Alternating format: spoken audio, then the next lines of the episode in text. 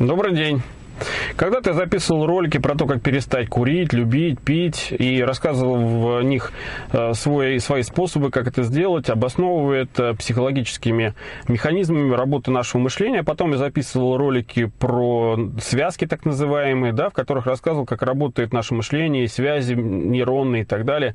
Вот. Основные давал как бы понятие работы этих связей. Почему? Я уже повторяюсь, потому что все зависимости, надо определиться в том, что они не бывают там условно ни плохие, ни хорошие, они такие, какие есть. Это уж хорошие или плохие, это как бы наше и чужое к этому отношение. Так вот, все зависимости, по сути, это наши ментальные связи, наши нейронные связи, вот, наши мыслительные связи, да, которые выглядят вот связь, да, по сути, вот любая связь, это и есть зависимость, да, то есть, получается, мы от нее зависим. Вот, и дальше переходим к тому, что как с этим взаимодействовать, как с этим работать, зная уже вот то, что я рассказал. Недавно я стал задавать людям вопросы, вроде бы простые, и многие вообще на этот вопрос не могут ответить, они уходят от него и подменяют ответ вопросом на другой. То есть, как это выглядит? Ну, человек, допустим, там какой-то мой знакомый курит, я подхожу и спрашиваю: скажи, пожалуйста, просто ради интереса, а зачем ты это делаешь? Вот, и, как правило, люди отвечают не зачем они это делают, а почему. Они начинают объяснять. Кто-то там условно, да, там как бы пытается оправдаться, даже не передо мной скорее, а пытается оправдаться больше, скажем, наверное, перед самим собой. Вот, и они отвечают на этот вопрос, а потому что. Потому что, по сути, условно, да, возьмете условно, что это оправдание. Мы оправдываемся за что? За то, что мы это хотим. Но каждый в ответ на вопрос «зачем» может, скорее всего, ответить, почему он это делает. Вот, то есть, что происходит? Что такое желание? Да, начнем с этого. Наше желание, по сути, это какой-то элемент компенсации нашего внутреннего дискомфорта психологического, да? То есть желание возникает в тот момент, когда нам что-то хочется. Хочется вот что-то там виртуальное или хочется реальное, предмет, вещь, там, отношения, чувства, все что угодно.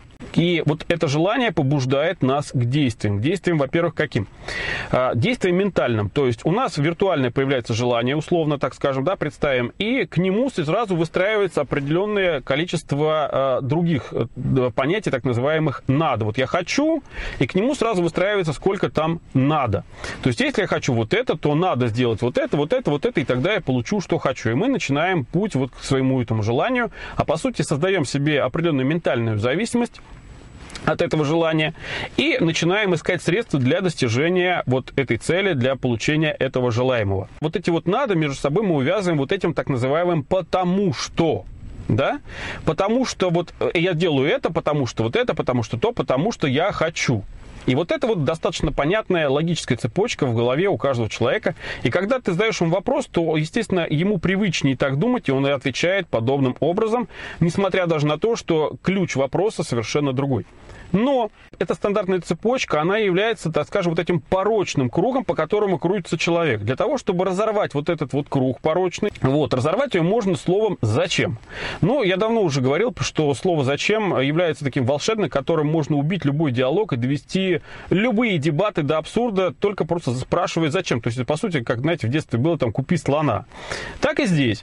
Создать определенный элемент дискомфорта в своем мышлении, вот в этой вот достаточно, казалось бы, логической цепочке. И мы берем, вот убираем вот это слово «потому что» и меняем его на слово «зачем». Как только между вот этим «хочу» и «надо» появляется слово «зачем», человеку, у которого хотя бы есть чем думать, начинает это делать.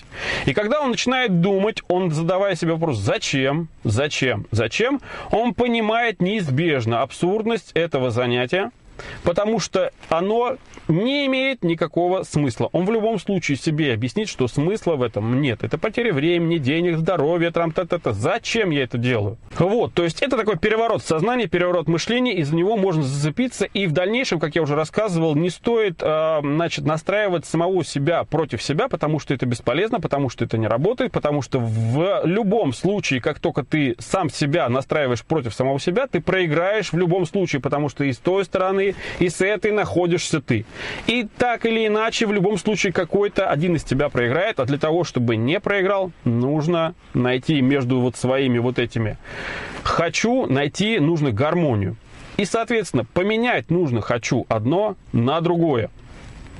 Я уже говорил про эти переключения, там не ставя перед собой проблемы и переключаться на что-то другое и так далее, и так далее. То есть это в прошлых роликах про перекурить и так далее. Кто вообще это смотрел, тот помнит. Нужно вбить клин в достаточно такую уже привычную для себя цепочку мышления и перестроить эту цепочку по-другому. И нужно построить новую связь и по ней, вот как по новой дороге, начать ездить. А, соответственно, другие дороги, вот, да, как в поле, по ним никто не ездит, они заросли, и про них все забыли и так далее. Закапывать старую дорогу не получится, потому что это все равно получится новая дорога. Я уже рассказывал, что создание запретного плода из того, что тебе не нужно, из какой-то вредной зависимости, это все равно, это как памятник, к которому все равно ты неизбежно будешь возвращаться, и это все я рассказывал в прошлых роликах. Понимая, вот как работают вот эти ментальные связи, можно находить новые пути и обходные пути, и короткие пути, и прямые, косвенные, и так далее, и так далее. Когда заставляешь людей об этом задуматься, то у них начинается интересный процесс самопознания. В принципе, на сегодня, мне кажется, достаточно. Спасибо.